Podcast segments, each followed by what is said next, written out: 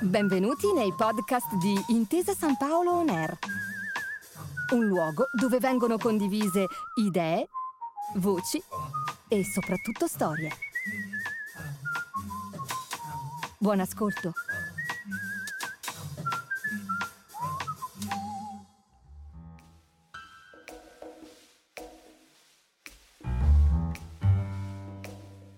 Se avete ascoltato la prima puntata di 00 Podcast, saprete perché nel mondo dell'intelligence la figura di James Bond è, beh, come dire, controversa, diciamo quantomeno controversa. Nell'episodio con cui ho aperto questo podcast, cioè quello dedicato all'uomo dei 100 volti, Paul Henry Dukes, vi avevo fatto ascoltare alcuni passaggi di un discorso di Sir Alex Younger, che è l'ex direttore dell'MI6, cioè i servizi segreti britannici per l'estero. In quel discorso Younger eh, si definisce combattuto rispetto a James Bond. Dice che ha dato forza all'immagine dell'MI6, certo. Se però Bond facesse oggi domanda per entrare nell'MI6, beh, di chance di essere assunto ne avrebbe davvero poche.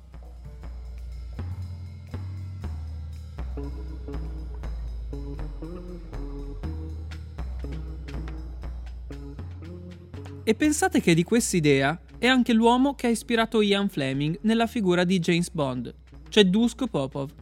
Sinceramente, dubito che un Bond in carne e ossa sarebbe sopravvissuto più di 48 ore come agente segreto, scrive Popov nelle sue memorie. È un libro dal titolo Spia contro spia, che è stato pubblicato nel 1974 ed è stato tradotto in Italia da Sellerio. Popov attacca Fleming in diversi passaggi, addirittura Falpignolo gli fa notare che il capo del Secret Intelligence Service non si chiama M ma C. Così si firmava, spesso con inchiostro verde, Sir George Manfield Smith Cumming, cioè il primo direttore dell'agenzia. Popov fa il pignolo, ma lo rimprovera anche. Dice che Fleming ha sbandierato in giro cose inesatte sull'MI6. Secondo Antonio Dorrico, che è il critico letterario del Corriere della Sera, quel discorso di Popov è un po' viziato da invidia e gelosia. Invidia e gelosia che secondo Dorrico sono legate a un fatto. Fleming scriveva meglio di Popov.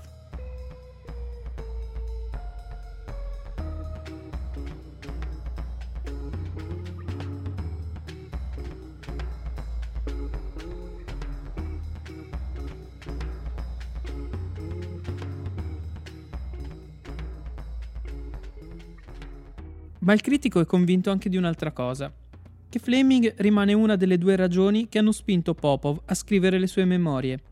La seconda, beh, la seconda è storica, riguarda J. Edgar Hoover, che è stato il potentissimo capo dell'FBI sin dalla fondazione nel 1935 fino alla sua morte, alla morte di Hoover, che è avvenuta nel 1972, 37 anni di regno sull'FBI.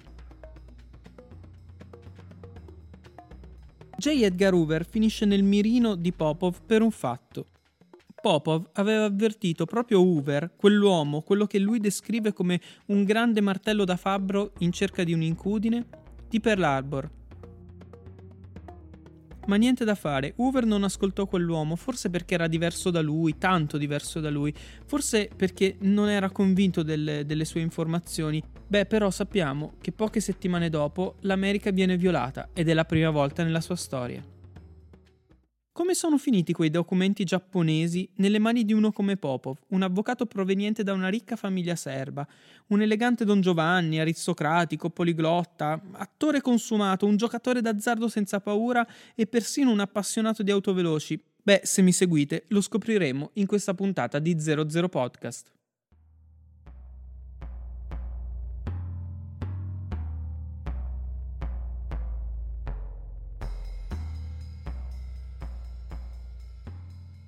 Sono Gabriele Carrer, sono un giornalista rapito dall'intelligence. Alt, vi rassicuro, non sono stato rapito dai servizi segreti.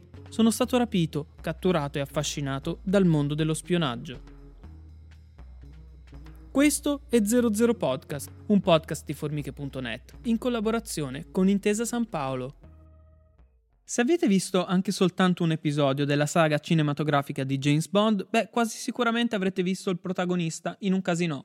Ed è proprio in un casino, precisamente quello dell'Estoril in Portogallo, che Fleming trova ispirazione per quel suo personaggio. Come? Incontrando Popov, che racconta quel contatto nella sua autobiografia.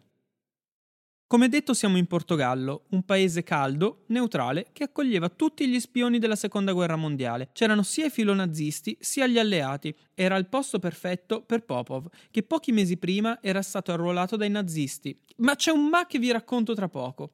La seconda guerra mondiale era iniziata da qualche mese. La Germania non aveva ancora attaccato la Francia e l'Italia non era ancora entrata in guerra.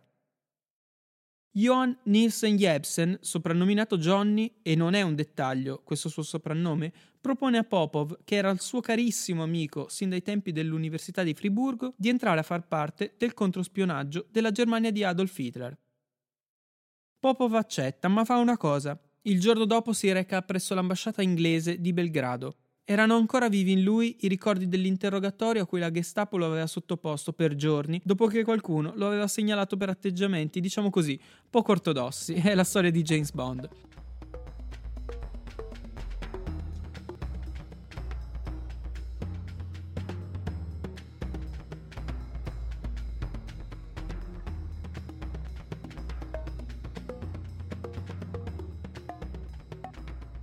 Da quel momento Popov è Ivan per i tedeschi, ma è anche triciclo per gli inglesi. Perché triciclo? Beh, forse questo nome è descrittivo? Forse perché era capo di una squadra formata da due agenti, o forse perché era un grande appassionato delle relazioni a tre. Ma torniamo all'incontro con Fleming. Era una sera del 1941. Popov si accorge di Fleming e si mette in mostra. Si gioca tutti i soldi della sua missione. Erano ben 50.000 dollari. Parliamo di oltre un milione di dollari attuali. Come si mette in mostra? Giocando al baccarà, prendendo di mira uno sbruffone lituano che teneva al banco. Un bluff. E ottiene due risultati. Vince su quel lituano e convince Fleming. Non so cosa diavolo mi prese. Forse fu il fatto che c'era Fleming alle mie spalle. È così che Popov racconta quell'azzardo e lo fa appena poche righe dopo aver raccontato il contatto con Fleming. Una sera, pochi giorni prima che salissi sull'aereo per gli Stati Uniti, iniziò a pedinarmi. Probabilmente più avanti sviluppò le vicende di quella notte in una delle avventure del suo 007. Dopo quel momento di divertimento, Popov fa le valigie e parte per New York. Soggiorna all'hotel Waldorf Astoria e il primo giorno a Manhattan compra una Buick decappottabile con interni in pelle rossa e lo fa ovviamente con i soldi dei nazisti. Da quel momento faceva il doppio gioco per gli americani, in prestito dagli inglesi, ma quella sua vita da playboy non piace per nulla all'FBI e così torniamo a Hoover, quel bacchettone di Hoover, quello che non gli crede, lo snobba, ignora i suoi avvertimenti sull'imminente attacco giapponese a Pearl Harbor. Successivamente, e siamo nel 1944, con altri doppio giochisti mette a segno il suo colpo da maestro che vale una guerra, la seconda guerra mondiale. Era entrato nel Double Cross System, un comitato allestito dalle sezioni 5 e 6 dell'intelligence britannica. Il loro obiettivo, detta volgarmente, era di cucinare polpette avvelenate da passare ai tedeschi. Ai nazisti lui e i suoi compagni consegnano una serie di notizie false, in particolare confezionate dall'operazione Fortitude. Volevano convincere Hitler che gli alleati sarebbero sbarcati in Francia nell'estate del 1944. Tutto vero, peccato che gli fecero credere che lo sbarco sarebbe avvenuto nel Calvados, non in Normandia.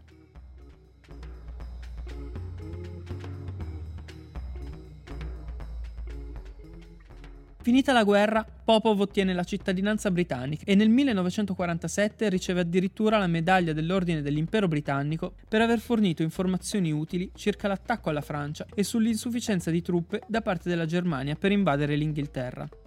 Dopo gestisce affari commerciali, si propone come mediatore internazionale anche in Sudafrica e in quell'occasione qualche ombra l'ha lasciata. Si sposa una seconda volta con Gilles, una bionda svedese di 30 anni più giovane che sembrava davvero uscita dai provini per le Bond Girl. Ha tre figli, si potrebbe dire è passato alla vita civile. Sì, ma probabilmente non del tutto. I panni da spia in effetti non si dismettono neanche in pensione. È lui stesso a lasciare intendere di averli reindossati più di una volta nel dopoguerra. Se dopo questa puntata di 00 Podcast avrete voglia di leggere o anche rileggere Spia contro Spia, beh, secondo me fate bene. L'ho fatto anche io dopo aver preparato questo episodio. E mentre leggete, tenete sempre a mente il titolo: Spia contro spia, perché è la sintesi e l'immagine del controspionaggio. Per contrastare l'intelligence nemica non basta scoprire o arrestare gli agenti nemici. Il più delle volte vengono rimpiazzati. Servono anche i doppio giochisti, servono anche persone come Popov, capaci di entrare a far parte della squadra avversaria e distruggerla dall'interno.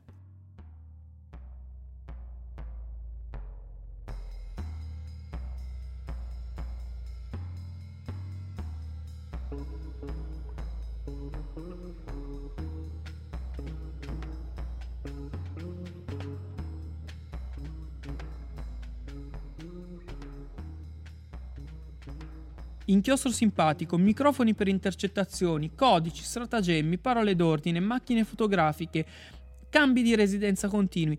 Tutto questo racconta Popov nella sua autobiografia, ma non racconta una cosa, perché è implicita nel suo racconto, la memoria, che ha un ruolo fondamentale nella vita di un agente segreto, sì, ma soprattutto se questi è un doppio giochista.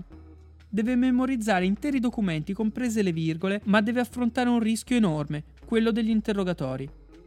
Ad un certo punto Popov racconta di un interrogatorio durato quattro giorni. Il pericolo era quello di cadere in contraddizioni. Un pericolo alto quanto la possibilità di rivelare informazioni preziose. Per questo aveva un metodo pensato per tenere a bada, diciamo così, una sua arma. Aveva una memoria fotografica notevole e per non caderne vittima in caso di interrogatorio preferiva evitare di perlustrare totalmente una postazione in cui i tedeschi lo avevano inviato in missione aveva deciso che si sarebbe sempre fermato all'ultimo gradino, non voleva una visione totale di quella zona, non voleva memorizzare i dettagli importanti delle postazioni inglesi che avrebbe potuto fornire ai tedeschi se sottoposto a interrogatorio. Era arrivato perfino ad accordarsi con gli inglesi su quello che verosimilmente avrebbe potuto relazionare. Una volta, per esempio, per evitare di ricordare troppe parti importanti di una falsa base aerea costruita ad arte dagli inglesi, si era chiuso in un bar nei paraggi. Sembra che Popov fosse davvero disposto a tutto per vendicarsi del nazismo. È arrivato una volta a iniettarsi il cosiddetto siero della verità, il tiopental sodico, che ha un'azione ipnotica, una volta iniettato annienta la volontà della persona. Si era sottoposto a una somministrazione, voleva misurare gli effetti. Alla fine fu molto soddisfatto del risultato, mostrò una certa dose di autocontrollo. Ci sarebbero molti altri aneddoti sulla vita di Popov che vorrei raccontarvi, ma prima di lasciarvi ve ne raccolto soltanto più uno ci sono due animali che hanno segnato la sua vita da spia, l'elefante bianco e la civetta. Popov ha utilizzato il primo, la tecnica dell'elefante bianco, per sottrarsi a domande imbarazzanti. Introduceva dal nulla, durante una conversazione un po' difficile, un argomento enorme, appunto l'elefante bianco, l'obiettivo distogliere l'attenzione da ciò che non voleva rivelare. La seconda erano i piani civetta, cioè quelli pensati per distogliere l'attenzione rispetto ai reali obiettivi. È la stessa cosa che fa la civetta quando caccia i piccoli volatili, ne cattura l'attenzione sbattendo le ali.